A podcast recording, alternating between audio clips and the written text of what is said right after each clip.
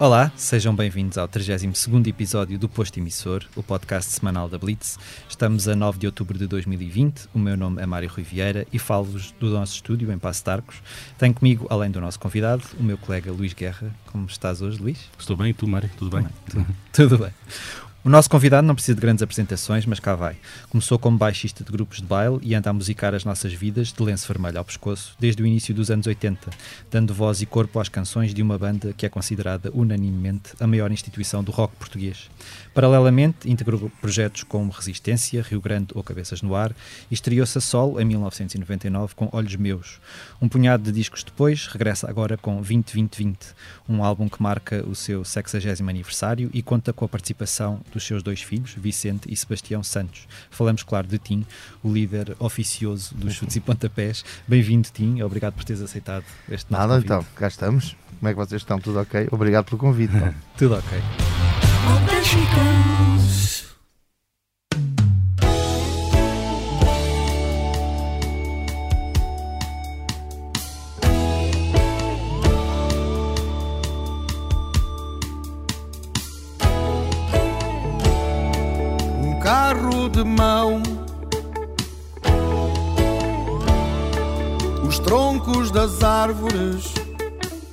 Tim, eh, tu dizes que este, este teu novo disco, eh, a ideia para este novo disco, nasceu de uma marca de tabaco sem Eh, filtro. Sem filtro, é uma referência. Quer dizer, nós, eh, como princípio, vou contar a história do 320, pronto, que, que era um tabaco que eu fumava algumas vezes, não muito. Era um, um assim de tabaco sem celofane, sem filtro, e, onde, e que se chamava 20, 20, 20. Nós chamávamos dos 320, com um pacotinho alaranjado. E tinha um dizer que sempre, sempre achei sempre achei muito prático dizia uh, 20 cigarros, 20 gramas, 20 centavos. E daí os 3,20 e não tinha mais nada, pronto. E a ideia para o disco, pronto, tem muitas coisas mas a ideia era ter realmente ter um, um conceito, desenvolver as músicas de uma forma simples. Portanto pegar num, numa ideia simples, musical num tema para escrita também relativamente direto e simples e conseguir com isso um, propor o trabalho à banda. Portanto, eu não queria, neste disco, não queria chegar à banda com os temas completamente fechados e, e bora lá que eu quero assim, quero assado, gravas isto, gravas aquilo. E portanto, esse conceito de, de- como é que se diz, de facilidade, de, de como é que é, de direto, estás a perceber? Uma coisa que fosse com relações diretas, sem grandes problemas, acabou por funcionar muito bem porque realmente todos eles me ajudaram e deram grandes participações ao, ao disco. E, e tabaco nunca mais. Não, ainda de vez em quando ainda se fuma, que é uma porcaria, mas pronto. Com que idade é que começaste a fumar? Aos 14, Ok. aos 14. E foram logo esses 20-20-20. Não, eu comecei pelo SG Ok. e era um grande fã do SG. Mas pronto, como o dinheiro não abundava, pronto, aquilo, Os 20 centavos os faziam 20 a diferença. centavos faziam diferença. Há uma canção no disco chamada Traço a Direito, Uhum. um, que dizes que tem a ver com aquela velha ideia de se não tirássemos um curso não éramos nada. Sim. A, a tua ave- aventura na, na engenharia agronómica foi resultado de pressão dos teus pais ou foi uma coisa que tu próprio já tinhas eh, imposto a ti próprio? Ah. Tenho de. Quer dizer, eu tenho de, sim, eh, já que aqui estou, deixa-me deixa seguir, não é? Uhum. Até porque os tempos eram outros e realmente, eh, sei lá, eu entrei para, entrei para a faculdade no mesmo ano em que, portanto, eu entrei para a faculdade em outubro, os, em 78, e o- os chutes formaram-se em dezembro de 78 e começaram a tocar em janeiro de 79. Por isso é que a data é o 13 de janeiro, mas aquilo foi para aí dia 8 de dezembro ou 9 que nós começámos os ensaios, já não sei bem. Ok. E, portanto, os primeiros 5 anos dos Chutes e Pontapés era uma banda como outra banda de putos qualquer, né? que toca aqui, toca ali, sei lá, o primeiro ano demos quatro concertos, talvez, por aí fora, e, portanto, a, a vida foi seguindo paralelamente. Portanto, muitas vezes, já com, com- com o João Cabeleira na banda, eu saía da escola, encontrávamos ali embaixo em Alcântara, eles, ou passavam eles ou eu é que tinha o carro, íamos dali para Carcavelos ensaiar, e, portanto, a vida sempre foi entre os chutes e pontapés e a escola sempre houve uma grande. Chegámos a lá tocar e tudo, na agronomia, mas sempre houve uma grande, como é que se diz, complementaridade. Portanto, Eu aguentava a escola porque tinha os chutes e pontapés e os chutes e pontapés, se calhar, aguentavam porque eu estava na escola e não. E não e tinha a minha outra vida, digamos, complementava-se tudo muito bem. E, não, e, portanto, os meus pais também, houve uma certa altura, aquilo começou a encaracolar um bocadinho. E foi aí que o meu pai me disse que, pronto, para, para ver se ao menos podia completar aquilo. E eu disse, oh, pai, pronto, não há de ser por aí, não, não tenho nada contra, gostava muito da escola, gostava de lá andar, gostava de estava a aprender. Não vi era muita saída profissional para a coisa. E foi o que aconteceu. Depois, no final do curso, estava eu a, estávamos nós a gravar o, o Circo de Feras, a preparar o Circo de Feras com o Carlos Maria Trindade, e estava eu a fazer o meu estágio de, de, fim, de final de curso. Epá, e quando acabei o, o, estágio de final de curso, por, por simplesmente não tinha trabalho. Uhum. E, epá, e no chute já havia trabalho, já havia concertos, já havia uma, uma carreira, e portanto aí, aí arrumei então essa, essa parte. Mas fez muito bem. Uh, todo, todo, todo o tempo que passei a estudar, porque realmente foi uh, muito bom para a minha cabeça, para, para o meu, como é que se diz? Para o equilíbrio. Equilíbrio, para, para nós, quer dizer, também o cérebro também é um músculo e tal e tal, e desenvolveu-me bastante. E os teus, os teus pais não tinham nenhuma ligação à música? Não. Como é que tu, mas ouvias muita música em casa, eles mostravam-te música, como é que nasceu a tua paixão pela música? Olha, nasceu, não sei, a minha mãe diz que eu já em bebê que que acalmava com a rádio. E, e, e, portanto também me lembro sempre de procurar telefonias e de, e de sintonizar telefonias eh, em todo lado, desde, desde onda longa, onde tentava sempre apanhar música, onde quer que houvesse. E portanto tive sempre a telefonia ligada, se quiseres, ainda tenho. Aos, eh, pai, depois em pequenino comecei a tocar harmónica, o meu pai também tocava, mas pronto, brincadeira. E da harmónica passei para a guitarra nos escuteiros e pronto, e a partir daí depois comecei, depois passei para o baixo no baile e pronto, e quando dei por mim era aquilo que eu fazia. Hum. Tim, não deve ser eh, novidade para ti aquilo que te vou dizer, mas tu és visto normalmente como o bem comportado dos chutos. Como é que foi possível viver 60 anos afastado dos pecados? Ou isto são boatos exagerados? Não, toda a gente peca, toda a gente faz as suas asneiras, então. Vamos não, isto é. Agora, eu nunca, quer dizer, nunca fiz questão de publicitar muitas ou de, de, publicitar as asneiras que fazia e tirar partido delas, que houve também muita gente que fez isso, né? que até as aumentava só para, para, para dar matéria de notícia. E eu nunca fui por esse caminho. Uh, tive sempre os meus problemas como os outros tiveram, uhum. mas uh, se calhar por, por as pessoas me associarem ao curso, isto e aquilo e aquilo outro, pensaram que eu era um bocadinho mais atinado com os outros muitas vezes não era, e eles podem dizer isso. Agora, o que aconteceu é que eu tinha uma capacidade, se calhar, de síntese e de, e de realização das coisas diferente do, do resto do pessoal dos chutos. Uhum. Portanto, nós todos temos as nossas características e uma das que eu tenho era ser idiota, ou seja, uh, dava ideias para o grupo e, e desenvolvíamos muitas coisas à conta das minhas ideias parvas. Uhum. Uma em cinco funcionava e já chegava. Lembras-te de alguma em cinco que tivesse realmente funcionado a sério? Olha, o João Cabeleira. Uhum. O João Cabeleira foi uma ideia minha, portanto, nós, uh, o Francis tinha, tínhamos despedido o Francis, uhum. tivemos um tempo a tocar a trio, mas aquilo não ia, não ia, não ia muito longe. Estamos a falar de 83? Sei lá, 83, pá, sim, sim aquilo não ia muito longe e, e, era, e, e, e o Zé Pedro e tal resolvemos convidar o, o, o Jimba para, para tocar as partes do Francis e tal, para a gente e para continuarmos com a banda mais um bocadinho. E eu fui assistir ao ensaio do, dos Vodka Laranja, onde estava o João Cabeleira e o Jimba, que era o vocalista guitarrista, e o Cabeleira só guitarrista, e saí de lá mesmo com a sensação de que, pá, que aquele, aquele puto é que, é que era alguma coisa que eu nunca tinha ouvido e que valia a pena. E sugeri, por exemplo, essa é uma delas. Uhum. É engraçado estás outras. a dizer, desculpa, aquele puto, ou seja, já, já havia uma noção de, de, de, de não lhe chamar paternalismo, mas uh, uh, uh, ele não era. Era o puto porque era o novo na banda, no fundo. Era um bocadinho mais novo. E um bocadinho mais novo, e nessa altura isso dois... já, faz, já faz a diferença. É? Sim, quer dizer, eu tinha menos dois anos, ainda tinha aquele ar de bebê que aparece nas fotografias, de cara de chinês, de bebê chorão, assim, uma coisa assim. E quando é que se passa, neste caso, se calhar tinha que ser o Cavaleiro a responder, mas quando é que se passa de o tipo novo na banda que, que tem que se ajustar a todos os outros ah, a ser um membro efetivo? Foi muito fácil, uhum. porque foi muito fácil porque apareceram nessa fase. Portanto, em vez de aparecerem, em vez de aparecerem os concertos que nós estávamos à espera de uh, para tocar o 78, 82 e por aí fora, que era o disco que nós tínhamos, e os singles e tudo. O que aconteceu foi que não havia assim tantos concertos, havia sala de ensaio em Pedrosos e começámos logo a trabalhar os temas como o Remar Remar e como, uhum.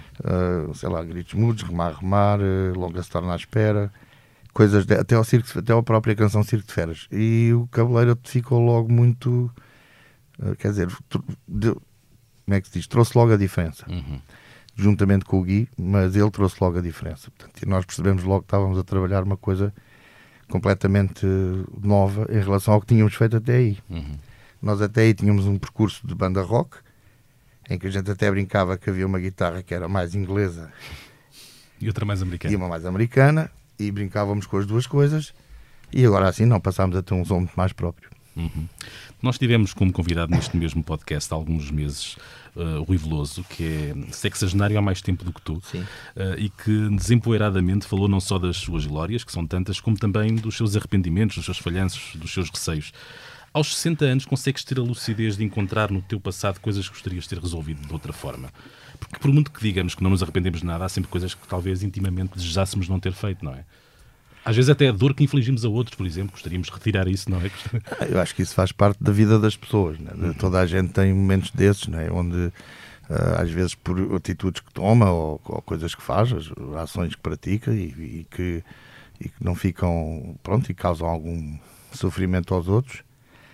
Pá, espero não ter magoado assim tanto, tanta gente, mas pronto. Uh, em termos profissionais, se calhar mais por aí, em termos profissionais, muitas vezes penso que poderíamos ter dedicado, e digo-se falo sempre isso, porque sempre trabalhei muito mais em grupo do que, do que sozinho. O Rui é uma pessoa que tem uma carreira só e, portanto, uhum. é capaz de ter mais essa noção. Mas eh, nós, eu em grupo, perdão, a máscara faz-me faltar um bocadinho ar.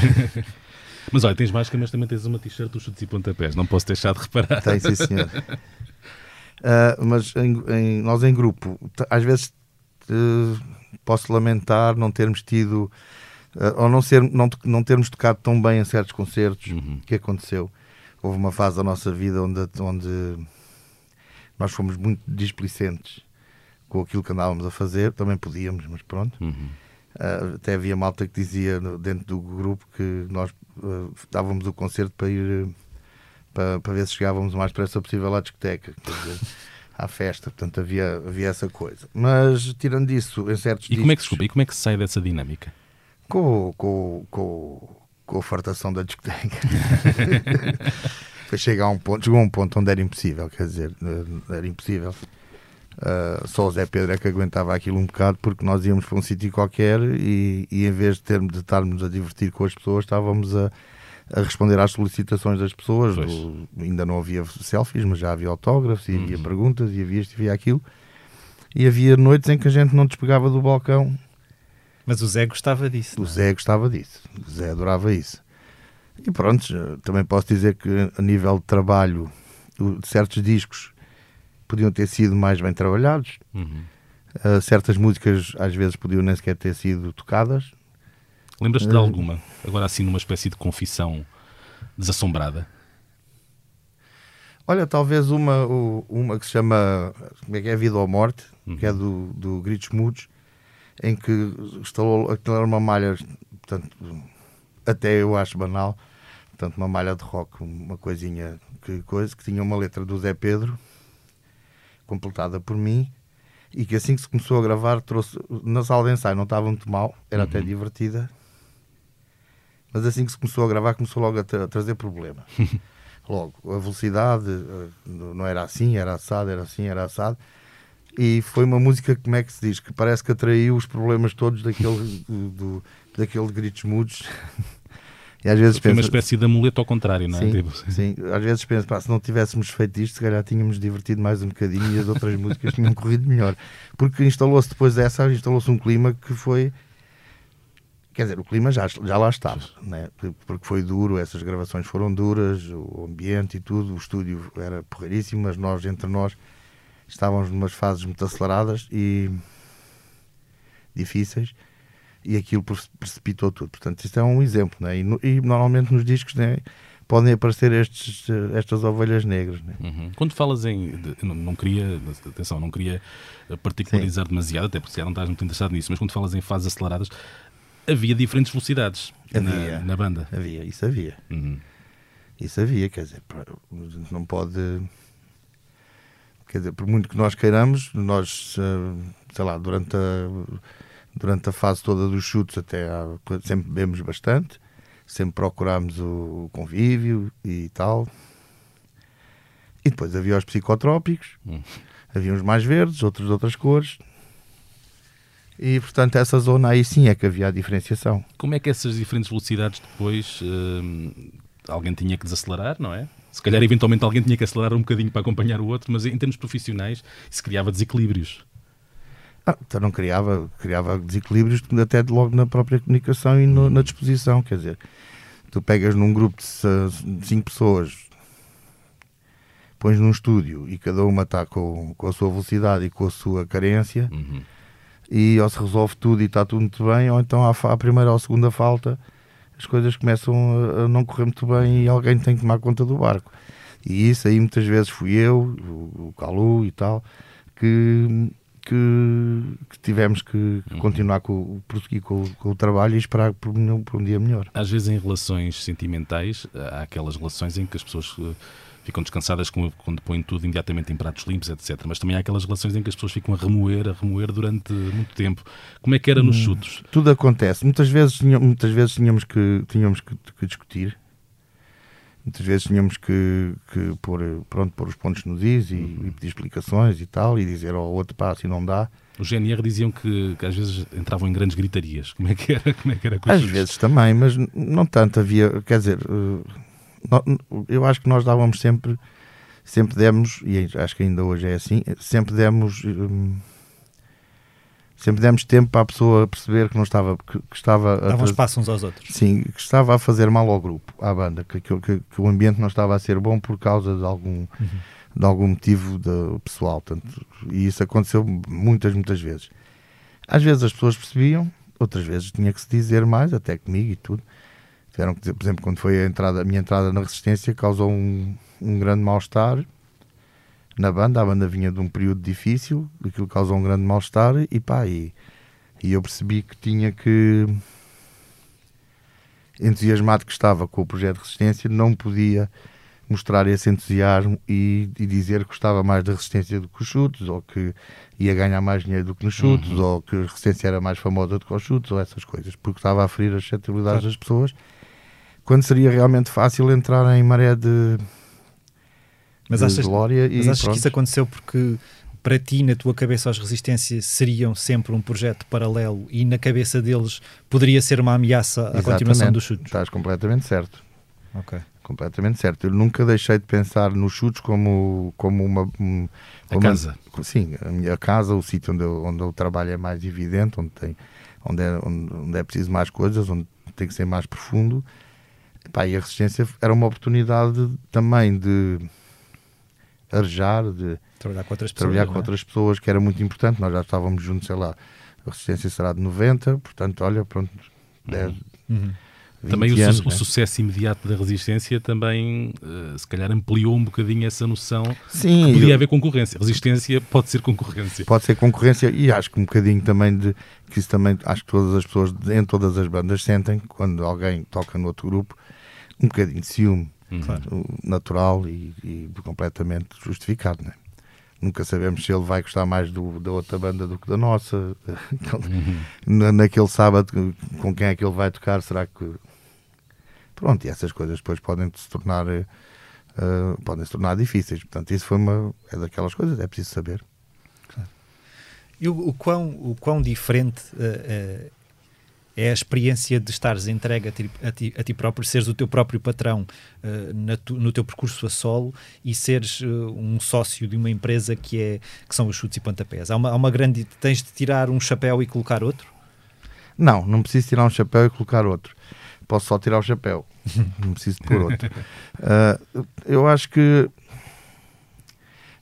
no, no meu trabalho sozinho, a solo, portanto, como os outros cantores devem ter dito, ou se não, se não disseram, é evidente, para mim é evidente, há uma, responsabilização, uma responsabilização muito maior do teu nome e do, do, do que é que tu fazes.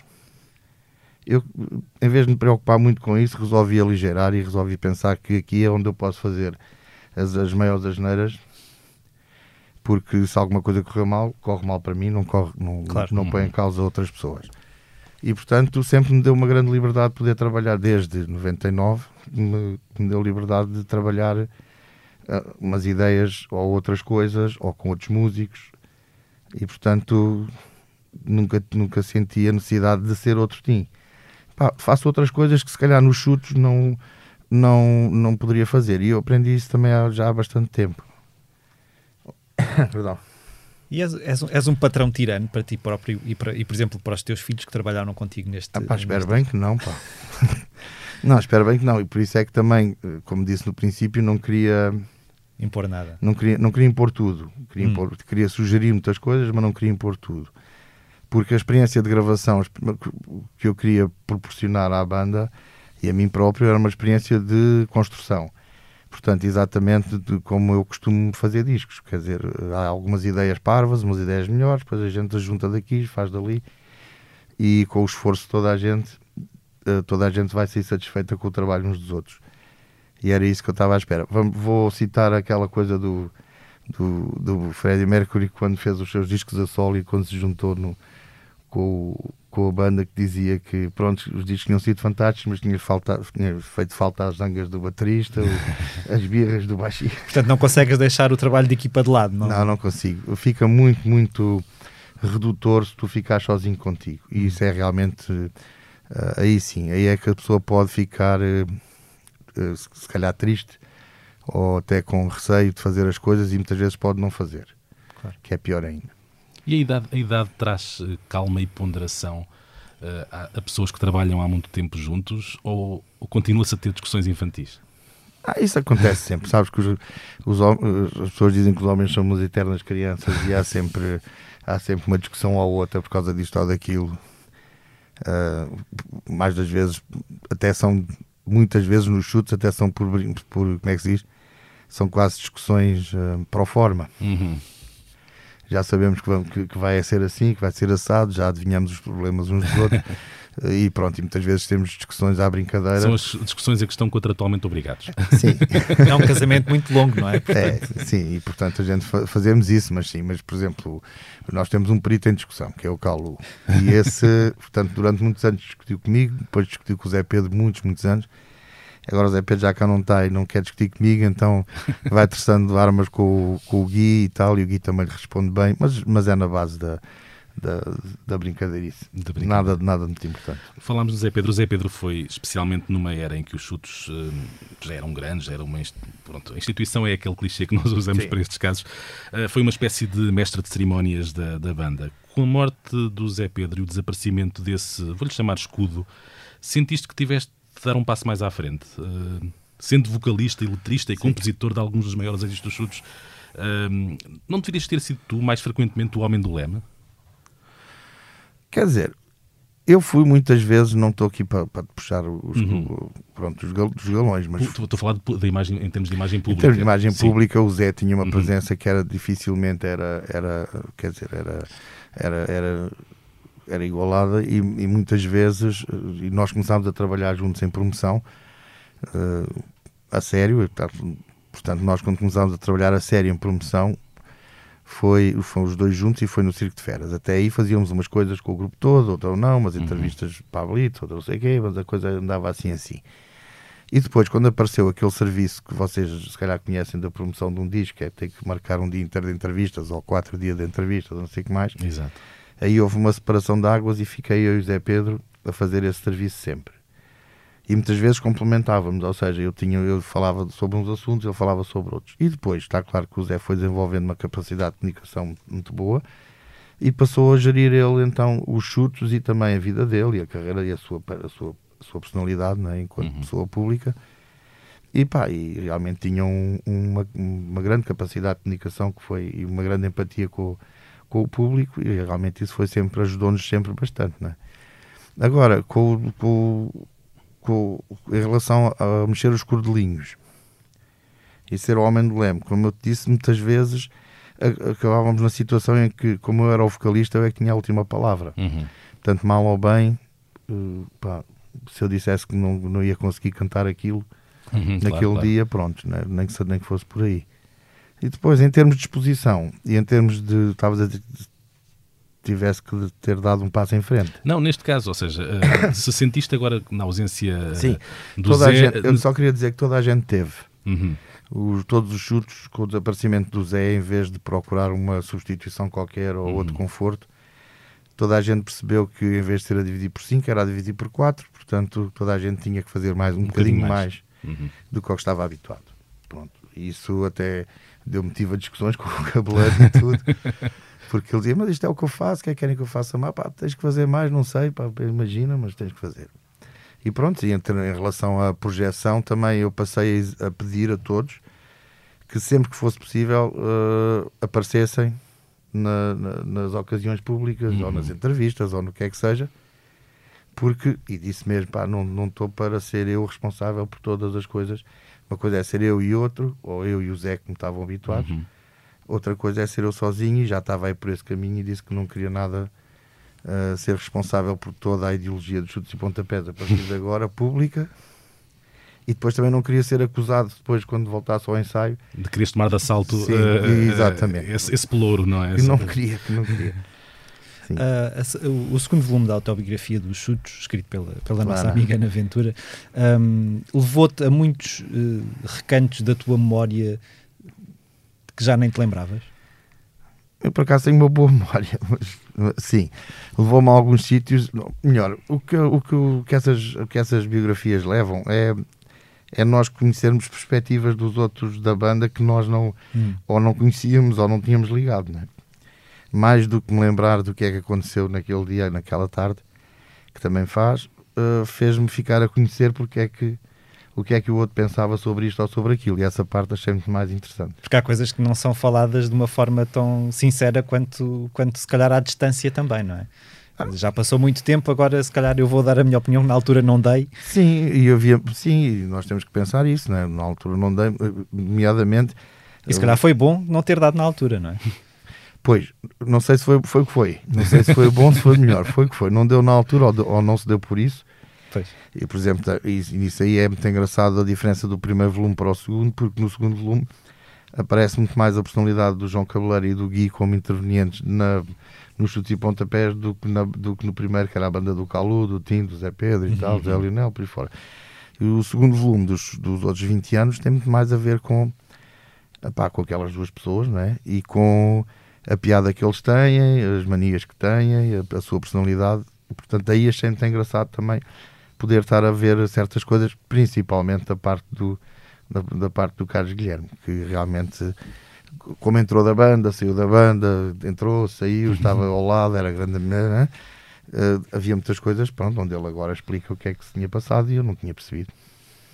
Uh, voltamos ao, ao teu disco a solo, uh, uhum. que, que, me parece um disco otimista, para tempos complicados. Se calhar foi feito numa altura mais otimista do que estes tempos complicados Opa, que nós estamos a viver. Foi feito na altura mais otimista, possas imaginar, porque uh, eu estava a fazer o disco, começámos a fazer o disco em dezembro, estava com aquela coisa de estar a tocar com, com aliás, eu já, já tocava com o Sebastião e com o Vicente desde uhum. A Sombra do Cristo Rei. A Sombra do Cristo Rei, que é um bocado culpa vossa, porque também foi disco de Blitz uhum.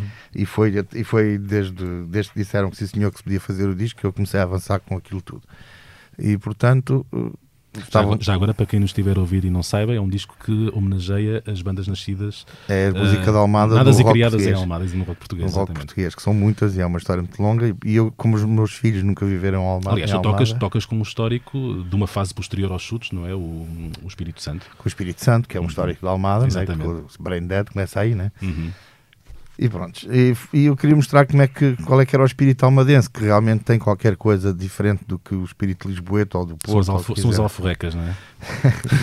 Ainda a semana passada é. lá passei é. e pude, pude vê-las. Sim, as alforrecas. Bom, aquilo começou aí e, e, portanto estávamos a trabalhar, tinha... Estava tudo, correu tudo muito bem durante a fase de, de, de gravações e tudo, nós gravámos em vários sítios, portanto também temos o Mosca Rapa uh, com, o, com o Sebastião estavam encarregues da gravação do, do trabalho. Pai, para vocês terem ideia, que eu não conheço o Mós, o Mós foi produtor da Valentim Carvalho, uma série de coisas. Uhum. Por exemplo, gravou António Variações, a Gabriela Chafe, Chutes e Pontapés. Uh, e é daqueles que a gente diz o, o nome de um artista e ele diz: Ah, eu gravei aí uh, em 70. e é um, um, um, curioso do botão, um, um excelente, excelente uh, homem do botão e do microfone, um posto de conhecimentos e, portanto, aproveitei para trabalharmos isso tudo. Estava tudo a correr muito bem, correu tudo muito bem até acabarmos o disco. Fomos para Toronto e tudo, gravámos a parte rock em Toronto para termos uma coisa assim mais diferente, mais americana, se uhum. quiserem. E, quando, e tinha o, verão cheio de concertos, como toda a gente neste país. Estava tudo em cima, nem sabíamos também onde é que ia meter aquele, aquele disco no meio uhum. do, dos buracos que não tinha dentro da resistência, os chutes e os tais quais. Mas, mas pronto, e depois foi o que se deu, apareceu o confinamento. Uhum. E portanto o disco era realmente, era realmente otimista, bem disposto e, e despreocupado, se quiseres. Uhum. Um, e, e, num tempo, lá está aqui agora, à luz do que, do que sabemos, mas não só, por, por causa da pandemia também, eh, a, nível político, uh, assistimos a um, a um extremar. Temos as eleições americanas à porta, com um país. Quer dizer, as sondagens indicam que há um candidato que vai francamente à frente, mas. Uh, a ideia é que passa de um país dividido ao meio, não é? Com, e dividido ao meio entre extremos, não é? é. Sendo que um extremo talvez seja um bocadinho mais mais longínquo e mais radical do que o outro, pois, uh, personalizado pelo atual, uh, atual presidente. Acho, sim, mas eu acho que isso começa a ser, como é que é? Começa a ser um bocado norma no, numa série de sítios, ou uhum. seja... Uh, sim, na Europa já... Não é? Já temos, não temos ainda aqui em Portugal por causa das circunstâncias onde uhum. nós chegamos, mas... mas não quer dizer que não aconteça. quer dizer, se tu olhares para a Espanha... Parece haver alguém que está a tentar que aconteça, não é? Pronto, isso também. mas se olhares para, se olhares para a Espanha mesmo, mesmo, que é mesmo tens, tens, o, tens o poder completamente dividido uhum. entre os independentistas e os, e os, e os nacionalistas, uhum. portanto isto pode correr muito mal para todo o lado. E realmente quando começam a haver problemas grandes, as pessoas a primeira reação é, é realmente juntarem-se ao, ao, seu clube, é fortalecer a sua posição uhum. e isto depois leva a, a, uma posição mais radical e, mais, e, e a maior extremismo, né? como uhum. estamos a ver. Pá, espero bem que por aqui as pessoas não querem entrar naquela coisa de, de tudo muito bem e está tudo em, com paninhos quentes, mas pá, enquanto pudermos estar a, a, a enfrentar os problemas juntos, eh, pode ser que, que, os, que os possamos resolver melhor, não é? Agora, porque também parece que a divisão é sempre. são tão perto, não é? São sempre coisas entre 51 e 49, coisas assim, uhum. assim, que é muito difícil depois dizer de quem tem mesmo que haver uma divisão, não é? Uhum. É verdade, é, é mesmo complicado. A questão do Brexit tem, Já o Reino Unido foi exato, é, é dividir os países ao meio, não é? Na verdade, é. mesmo ao meio. É. Mas estavas a falar aí da, da, da, do impacto que teve, obviamente, a pandemia no, no, no, teu verão e nos concertos que ias dar. Eh, eu acho que é, é quase unânime uh, aquela ideia de que o Ministério da Cultura está a fazer uh, muito pouco pelos artistas em Portugal. O que, é que tu, o que é que tu pensas que é necessário fazer que não está a ser feito? Não faço ideia.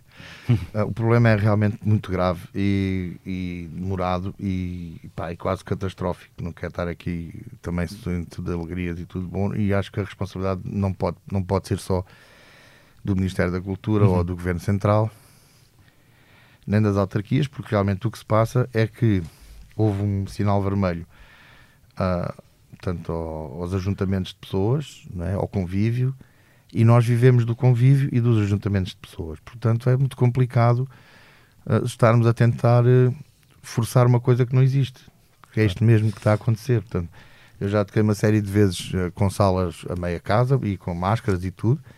E os concertos fazem, são, são tão bons como os outros, não vou dizer que são tão quentes, mas são tão porreiros como os outros. As pessoas estão lá para se divertir e para, e para ouvir música e por aí fora. Agora, ficámos uh, sem possibilidade de poder fazer uma série de coisas que, que era normal. Sei lá, quando se pensa numa série de produções para mil, duas mil, três mil, quatro mil, cinco mil pessoas, isso desapareceu tudo. E, e pá, e, e, e, o, que é que, o que é que o músico pode fazer? Uh, não ganhar dinheiro? Uh, não fazer? E portanto, e ainda por cima, com a, com a continuação do problema, isto é um bocado como, a, como, as, como sei lá, como analogias agronómicas. É um uhum. bocado como não regar a planta, quer dizer, ela vai acabar por secar, uhum. as pontinhas vão secando, os mais fraquinhos, as folhas mais fraquinhas vão caindo. É pá, e se aguentar até o tronco central não morrer, pode ser que renasça, não é? Está mesmo a, a começar a arrastar-se. Nós já vimos há, há, dois festivais americanos no ano, no ano que vem, o Coachella e o South by Southwest. Já foi. Já foram, passaram foi. para a frente. Foram empurrados para outubro. Uh... A, a, ver. A ver, a ver, é? a ver. Eu acho que isto tem que passar por uma nova, tem que passar, e já tem que passar sempre uh, por uma nova situação qualquer que ela seja, não é não quer dizer, não, não vai ser o passado que nos vai não vai ser o passado recente que nos vai dar a resposta. Porque é mesmo ao contrário. Uh, acho que acho que o que é que eu senti? Senti que os, o, podemos fazer espetáculos, por exemplo, podemos fazer espetáculos mais direcionados para as pessoas que estão sentadas, enquanto antes os espetáculos eram direcionados para as pessoas que estavam de pé e aos uhum. saltos a escolha de músicas, a escolha de vídeos, a escolha de ambiente, uhum. poderá ir por aí. Uh, teremos que, com pena, teremos que ser muito económicos em termos de produção, porque uh, pá, não podemos pensar que ir a Viseu tocar para 180 pessoas, que é metade do Teatro Viriato, com sorte, uhum. Vai pagar o gasóleo e a equipa técnica e aquilo tudo. Também não me parece que pronto, isto também. Há pessoas a fazer concertos a, a duplicar, não é? Para, para, compensar isso. Mas isso é se fores uma pessoa. Pois. E o que eu tenho visto na casinha, nas emissões da casinha, é que tem-me aparecido uh, bastantes, uh, bastantes artistas a tentar, como é que é, já a experimentar a via solo. Pois. Portanto, uhum. eu e a minha viola e o meu carro e pronto, e lá vamos nós. Agora, se tu pensares numa equipa de produção, esta parte é que me custa. Porque se pensares numa equipa de produção, no, sei lá, nas pessoas que envolve, no trabalho que envolve, não é possível desenvolver. Porque convidas cinco músicos para tocar contigo, vais fazer uma produção diferente com, sei lá, uma, uma secção de cordas, isto e aquilo. Aquilo já de si, com os, com os, problemas de vender bilhetes, isto e aquilo, como é que tu podes repetir aquilo? Claro. Uhum. O dobro de hotéis, o dobro de viagens, o dobro de, de, de, de tudo, não é? Pá, ou então passamos àquela ideia de que os músicos passam a receber metade do que recebiam, porque tocam duas vezes pelo preço de uma. é, é complicado. Portanto, eu acho que isto é muito difícil e tenho. Pá, tenho tentado tenho tentado abrir as portas uh, como é que é, dado um bocadinho uma gotinha de água a certas bandas porque também sinto o mesmo, quer dizer as pessoas fizeram o seu trabalho, têm os seus discos, têm a sua, a sua obra e de repente não têm sítio para mostrar. Uhum. E portanto, e, e isso ainda fica mais complicado porque mexe mesmo com, claro. com o íntimo da pessoa que pensa, pá, mas estou a fazer isto para quê? Não tenho hipótese nenhuma. Sim, não é só uma não... situação financeira, não é? uma situação não, não, emocional, emocional até. A parte emocional fica muito, muito caricata, muito triste, porque tenho, tenho reparado nisso. Pronto. De qualquer forma, estou farto de ver músicos, já, já me dei com mais de 90 lá na casinha, mais de 40 concertos, e tenho discutido isso com um sorriso nos lábios e sempre a rir um bocadinho, mas uh, uh, quer dizer, eu acho que tinha que passar por uma. Voltando ao Ministério da Cultura, tinha que passar por um apoio evidente uh, a, uma, a, uma, como é que é? a uma perspectiva de trabalho. Ou seja, podia ser às salas, podia ser possivelmente às salas, mas eles passaram isso para as câmaras. Às salas, aos, aos agentes, sei lá, aos, aos agentes de espetáculo, aos, aos, produtores, de maneira a que houvesse um, como é que é, um substrato mínimo de, de que pudesse manter a tal, a tal gota d'água uhum. que mantivesse o tronco vivo até vir novos dias. E isso, como começou logo mal, com aquela história do que ainda hoje é, ainda estávamos a discutir isso da, do Ministério da Cultura querer contra, tanto dar dinheiro para quatro, depois com Sim. esses quatro contratavam quatro Foi uma pena não, não ter ido para a frente, porque olha, esse dinheiro nunca chegou a ninguém. Pois. E, e pá, foi daquelas coisas que a mim me irritou, porque foi mesmo uma coisa de bairro. Quer dizer, foi uma reação completamente lisboeta de bairro, que não souberam pensar nos outros, só souberam pensar que não, eles não eram chamados e que eles eram melhor que os outros e tal. E foi uma parvoíce. As pessoas não, não, não souberam o que é que estavam a fazer. E daqui para a frente, mais programas de apoio, mais isto e aquilo. Pá, quando damos por nós, estamos a, a fazer eh, como é que é? Hum, estamos a preencher papéis e mais papéis para justificar o que sempre fomos há 30 anos hum. e para receber uma coisinha de nada que não nos vai pôr a trabalhar, só nos vai pagar as contas. E, e lá vamos àquele provérbio chinês do peixe e do pescador, não sei, Exato. portanto, se, se, não nos, se não nos dão hipóteses para trabalhar, então para que é que nos estão a dar um subsídio para, para sobreviver, ao menos? Se nós não podemos trabalhar, não vamos poder sobreviver, vamos ter que mudar de vida e possivelmente quando, então, quando a árvore quiser crescer, não vai ter não terra, vai ter, porque não, as pessoas não estão aqui a trabalhar, estão a trabalhar no sítio qualquer, porque a vida continua, não é? E vai ser difícil, porque depois vai haver corrida aos técnicos, corrida, já está a haver corrida aos técnicos, corrida às salas, corrida a tudo. E o, o medo maior que eu tenho é das, do, do, das bandas, eh, do pessoal, se começar a, a comer uns aos outros, estás a receber, uhum. a baixar preço, a fazer isto, fazer aquilo, de maneira a apanhar aquele bocadinho. E quando dermos por nós, não, nem vale muito a pena, é só por, só por gosto.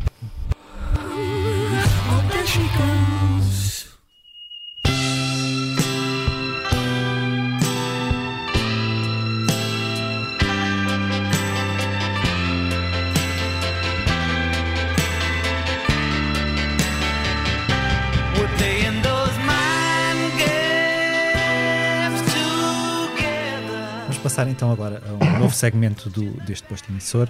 Debruçamos sobre os assuntos que marcam a semana e eu passo a palavra ao Luís, que nos vai falar de alguém que hoje completaria 80 anos, caso ainda fosse vivo. Uhum. Quando falamos em hoje, falamos no dia em que estamos a gravar este Exato. programa, no dia 9 de outubro. O dia em que divulgamos de facto esta edição do posto emissor é o dia em que passam 80 anos do nascimento de John Lennon. Nunca sabemos como seria, nunca saberemos, aliás, como seria a vida de Lennon caso não tivesse sido cobardemente alvejado em Nova Iorque há 40 anos mas a obra que, deixou, que deixou nos 40 anos de vida, isto é só números redondos, portanto, 40 anos, é relevante não só nos Beatles, onde ele partilhou com McCartney o grosso da autoria, como a solo e com uh, Yoko Ono. A efeméride de, de, dos 80 anos do nascimento de Lennon é assinalada pela sua editora com a caixa Gimme Some Truth, que junta 36 canções dos seus anos eh, posteriores aos Beatles e é também sublinhada pela Blitz, de forma muito mais interessante, naturalmente, que recuperou vários artigos de arquivo, incluindo uma entrevista exclusiva com Yoko Ono, realizada há 10 anos, eh, pelo Rui Miguel Abreu, muito centrada na sua vida com Lennon. Há também playlists com tudo o que de melhor ele fez nos Beatles e fora deles. Uh, e para este festim, Lennon é seguir para Blitz PT. Mário? Esta semana foi, eh, foi uh, apresentado um movimento, uma, uma campanha uh, chamada Ao Vivo ou Morto, hashtag Ao Vivo ou Morto, uhum. uh, criado pela rede Circuito, da qual fazem parte salas de espetáculos como o Lux Frágil, o Maus Hábitos, o Art Club ou a Casa Independente, e tem como, como intuito a valorização, proteção e desenvolvimento das salas e clubes portugueses com programação própria de música ao vivo nascida num contexto complicado para, para o setor cultural, especificamente para o da música ao vivo, devido à pandemia de Covid-19. Esta iniciativa quer chamar a atenção para o risco iminente de sobrevivência destas salas de espetáculos, apelando à implementação urgente de, de medidas de apoio, estratégias públicas de proteção e valorização do setor. O primeiro grande momento uh, está marcado para 17 de outubro, data em que se realiza a manifestação Junta-te à fila para que o circuito não morra, em quatro cidades: Lisboa, Porto, Viseu e Évora. Uh, ao Vivo ou Morto, uh, hashtag Ao Vivo ou Morto, foi buscar inspiração a outras iniciativas criadas no Reino Unido, uh, Save Our Venues e nos Estados Unidos Save Our Stages, e representa até ao momento 27 espaços com programação musical do norte a sul do país. Entre as medidas que, que quer ver implementadas estão um programa imediato de investimento nas salas, a disponibilização de programas de apoio à criação, programação e circulação artística e o desenvolvimento de medidas globais para o setor das artes e economia noturna. Depois há esta questão também, não é? As salas pequenas ficam é, muito mais fragilizadas. Era, era, aquilo que eu estava a dizer há bocadinho da cultura, quer dizer, que acho que tem que haver um apoio aos, aos, aos, a todos os agentes, mas tem que haver realmente um, um, alguma atenção aos programadores, aos produtores e à malta que, que, de alguma forma se preocupa em pôr os outros a tocar. Porque sem eles nós também não temos sítios para mostrar, vamos todos acabar a tocar no jardim, não? qualquer dia. Portanto, acho, acho que isso é muito bem feito, acho que devem fazer isso, devem pedir mais. E, e pronto, nós, por exemplo, na GDA já temos apoio ao, ao, na gestão dos, dos, direitos dos artistas, GDA, que é, é quem gera os direitos conexos da malta que toca dos intérpretes, também temos apoios ao, à circulação, à gravação e tudo, e neste momento tem que se pensar em novas coisas porque não possivelmente só apoiar os artistas pode não ser necessário, pode não ser suficiente, suficiente. pode não ser suficiente porque realmente tu estás a apoiar a feitura de um trabalho novo ou de, da manutenção de um certo, sei lá, de um artista qualquer e essa pessoa depois não tem sítio para mostrar o seu trabalho porque as casas fecharam. Porque realmente, como eu disse, é muito difícil manter-se, ou são as câmaras, ou é muito difícil manter um, um estabelecimento comercial que vive de passar música com, com, com, com as normas de segurança, não é?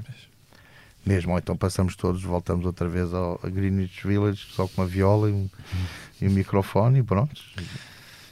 Não há de acontecer. Não, não espero bem que não, pá. espero bem que não.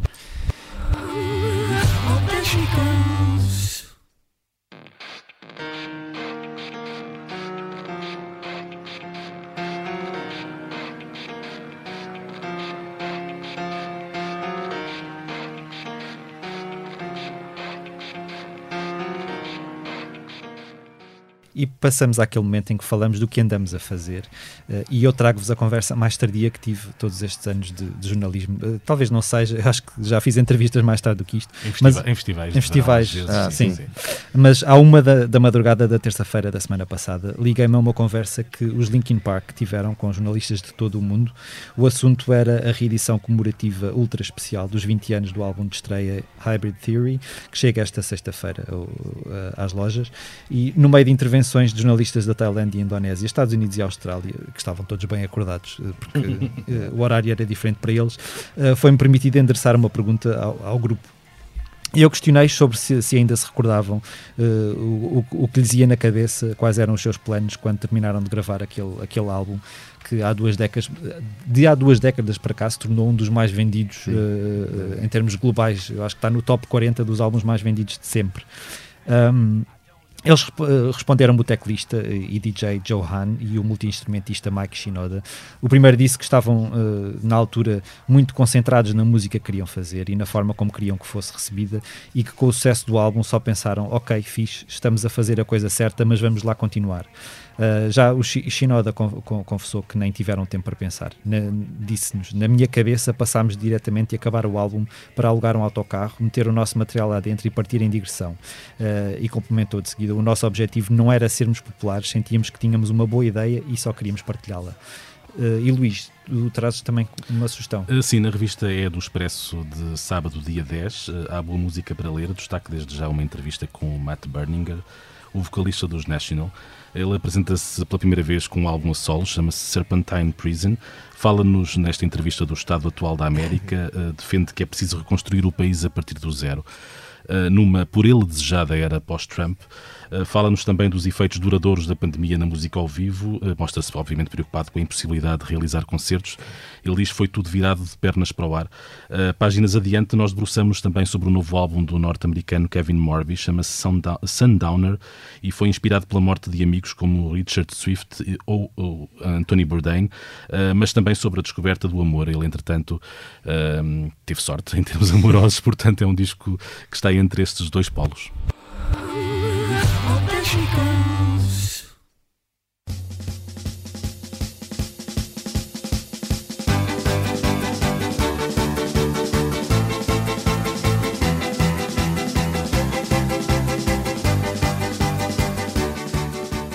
Falamos agora neste posto emissor da música que andamos a ouvir com mais insistência. Uh, Luís, o que é que passa pelos teus ouvidos neste Bem, já passa pelos meus ouvidos há muitos anos uh, e ao longo dos últimos 30, quer dizer, não, não, neste, no meu caso não ao longo dos últimos 30 anos, que faria com que eu tivesse começado, começado a ouvir os Divine Comedy muito cedo, mas ao longo dos últimos 30 anos Neil Hannon tem sido o timoneiro uh, deste projeto, os Divine Comedy, uma das mais seletas escolas da pop clássica, mais aparaltada, umas vezes mais sinfónica, outras mais intimista, muitas vezes com bom humor também são números redondos para celebrar e a banda, neste caso Neil Hannon e os Divine Comedy, acabam de reeditar toda a obra, 12 álbuns, em edições especiais, sempre com muitos extras, eh, sempre mais extras do que o alinhamento original dos próprios discos. Mas o destaque vai para uma caixa que engloba tudo, eh, com pompa e circunstância, e inclui ainda um álbum duplo que tem um sortido de canções do início que não couberam em álbuns ou foram, de certa forma, renegados pelo próprio. Há, por exemplo, um disco, o primeiro, que saiu de circulação porque o Neil Hannon não gostava dele, achava que era uma cópia descarada dos R.E.M., algo que, à luz do que sabemos hoje, torna-se um bocadinho até uh, estranho de se ouvir, não é? Como é que uma banda algo sinfónica, uh, começou por se colar dessa maneira uma, uma referência do rock americano. Uh, a caixa custa 150 euros, é a parte chata, dói na carteira, mas a tentação é grande e eu já estive várias vezes com os dedos no meu telemóvel, Sim, prestes a, carregar, agora, agora. a carregar em pre-order, mas uh, acho que tenho que pensar na minha vida e por isso vou esperar mais um bocadinho. Mário, devolvo-te a bola. Eu, do meu lado, trago-vos um, um, um, álbum chamado Aguita, é o segundo álbum do norte-americano, filho de um colombiano e uma francesa, Gabriel Garzón Montano. Uh, ele foi apadrinhado pelo Lenny Kravitz, com quem andou em, em digressão, e aplaudido por Drake, que samplou uma, uma, uma canção de, dele. Uh, Garzón Montano estreou-se há três anos com um álbum chamado Jardim, Jardim, Jardim eu acho que pode ser lido das duas, das duas formas, porque o pai é colombiano, a mãe é, é, era Exato, francesa. Deve haver portanto, essa dualidade, sim, uh, ambivalência. E, e, dá, e dá um, um pulo grande neste segundo, neste segundo álbum. Ele é multi-instrumentista e produtor, não há uh, propriamente nenhum uh, produtores convidados neste uhum. disco, que, o que já começa a ser um pouco raro. não, há, não há featurings? há um ou outro, mas com, com artistas desconhecidos, não é assim uma coisa muito, uhum. muito high profile. Ah, mas quando falavas em produtores, falavas naquelas canções que se calhar à frente... Uh, tem 300 produtores. Tem 300 tem, produtores, sim, Não é ele que faz tudo, é ele que toca os instrumentos O título todos. da canção tem 5 letras e, o, e a, a, a, linha dos produtores são pai 4. É? Aqui não há disso.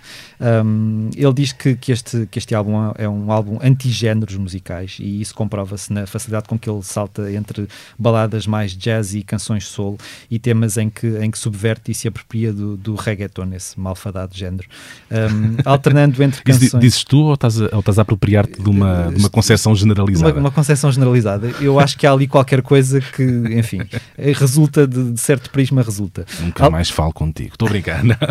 alternando entre canções em espanhol espanhol e canções em inglês. ele constrói um álbum muito pessoal que tem como maiores destaques, a meu ver, uma, uma canção chamada Moonless, que é dedicada à mãe, que morreu com cancro quando, quando ele tinha apenas 17 anos, uma efervescente munheca e a balada Someone, que traz à memória uma das suas maiores referências, que é o, o Prince.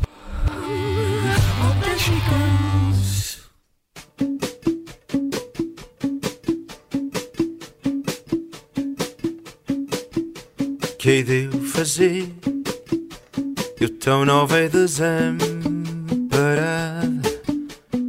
Quando amor e depois dos discos, os concertos que vamos poder ver nos próximos dias. Uh, nesta noite de 9 de outubro, os GNR sobem ao palco da Casa da Criatividade em São João da Madeira e os regressados Três Tristes Tigres, consegui dizer a primeira, dão um concerto no auditório. Conseguirás dizer a segunda? Três Tristes Tigres. Ah. Foi um bocadinho mais. Uh, como eu dizia, os Três Tristes Tigres dão um concerto no Auditório do Espinho. Uh, a 10 de outubro, Cristina Branco leva o novo álbum Eva ao Teatro Aveirense e os Clã cantam as canções de véspera no Teatro Virgínia, em Torres Novas. The Legendary Tiger Man vai fazer sessão dupla no terraço da Casa do Capitão, em Lisboa, a 11 de outubro, e Sérgio Godinho encerra eh, esta quase residência que ele, que ele manteve no Teatro Maria Matos nos últimos tempos, em celebração dos 75 anos, também em Lisboa, com concertos a 12 e 13 de outubro. Tim, como é que nós estamos em termos de, de concertos? Olha, em termos de concertos, estou de, da minha atividade. Sim. Pá, tive uma semana boa. Uh, tive esta semana toquei com os tais quais, um concerto que em Águeda, portanto, que estava para, para o verão, passou para, para a semana que passou. Tocamos, toquei isso, toquei, fiz a estreia do, do 320 no, na, na Cultura Geste. Uhum. Uh, tive os chutes e pontapés na casinha um pouco antes. E portanto agora a coisa acho que vai, vai, vai amainar um bocadinho. Tenho um concerto dos chutes no, no, no final do mês de outubro. E pá, não posso dizer mais nada. Agora tenho visto é muito concerto, quer dizer, nunca vi tanto concerto na minha vida. Porque como... Tens tempo? Não, tenho tempo, não, tenho meios, portanto, como, estou, como, como, também estou a trabalhar lá nas emissões da casinha, uhum. Eh, nós temos feito uma média de 3, 2, 3, 4 concertos por semana e portanto tenho visto muita música, tenho visto muito nome que nem fazia ideia que e, e que, que, que, estivesse, que estivesse a produzir, portanto... Tens descoberto muita música nova? Tenho, tenho em todos os géneros. Posso dizer que eu nunca fui fã de hip hop nem de rap e tenho gostado bastante de ouvir. Nunca fui fã de fado e tenho, tenho gostado bastante de ouvir uma série de coisas. Uh, e tenho ficado surpreendido também com música, com música, digamos, mais popular, mais portuguesa.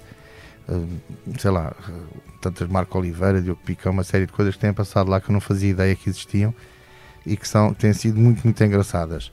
Uh, engraçadas é, não é palavra, têm sido muito boas. E depois aquilo também tem uma, como é que se diz, um, uma característica, não sei se acompanha, se já viram alguma vez, mas as pessoas estão ali para fazer música. Uhum. E, portanto, e é isso que se faz.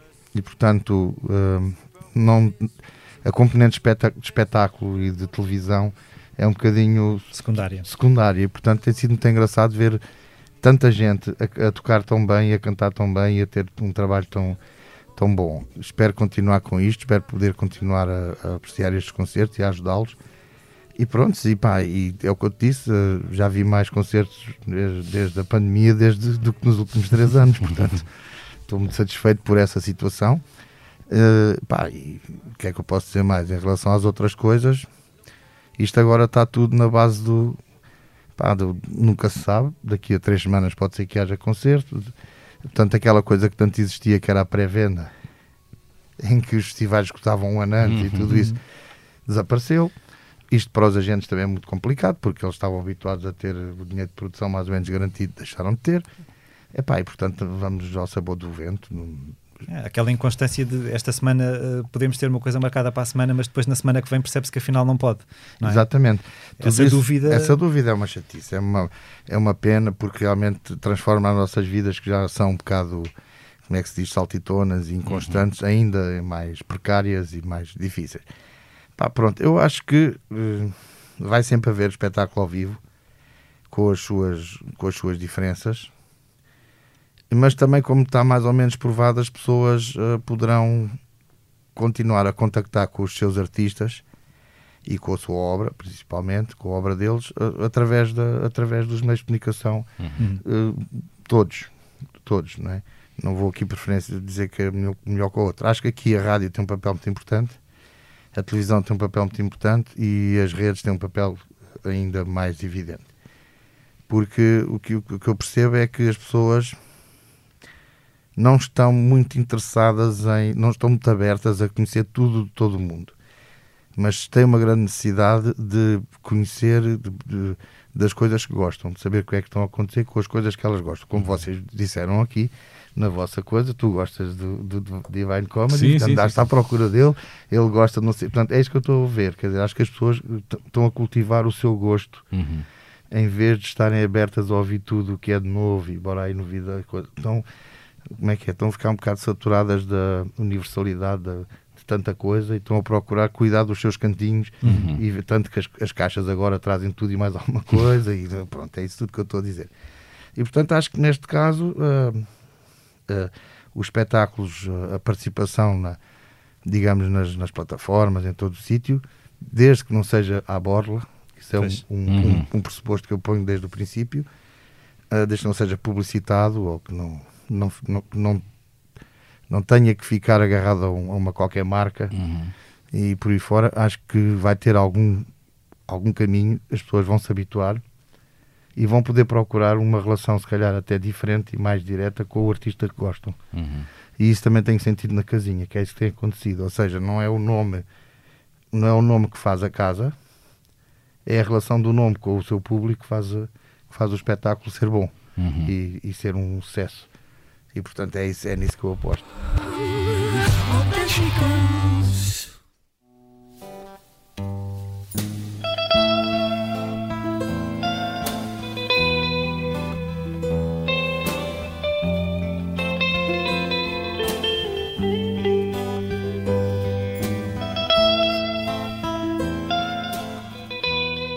Chegamos assim ao fim de mais um posto emissor. Fica o nosso agradecimento ao Tim uh, por ter aceitado este, este, nosso convite. Obrigado por ter estado okay. connosco. Um, esteve também neste posto emissor o jornalista Luís Guerra. Eu sou o Mário Riviera. Os temas de abertura e conclusão são da autoria de Legendary Tiger Man e a edição multimédia esteve a, car a cargo do Ruben Tiago Pereira. Como é hábito, finalizamos com uma leitura. Uh, ah, então é tal zona agora. É. Então vamos lá ver. Vocês, eu trouxe um poeta que pronto, nem, eu não sou muito poesia, não sou muito poesia, é para já dizer. não sou poeta nenhum, faço letras, que é uma coisa diferente. E, e, portanto não sou muito de poesia, mas gosto de uma poesia assim um bocado estranha. Esta é um bocadinho simples. Portanto, o que é que eu trouxe? Trouxe o Rui Belo, que é um poeta do sítio onde eu moro, portanto ali da, ao pé de Rio Maior, e que tem uma conversa um bocado diferente às vezes. Vou ler um que se chama A a Música. Portanto, é A, vírgula, a música. Quem terá deixado esquecida esta música ouvida num canto de rua? Ninguém de quem passa nela repara. No entanto, é ela. Faltava no dia de chuva. No meu dia de chuva, meu seria de certo este dia. Pois por mais precário que eu seja, nenhuma chuva fora podia cair se a casa em mim não caísse. Cai chuva e há música em meu coração, era mera ilusão o dia de chuva. E pronto, Rui Belo. Muito bom. Muito bem. Muito obrigado. obrigado.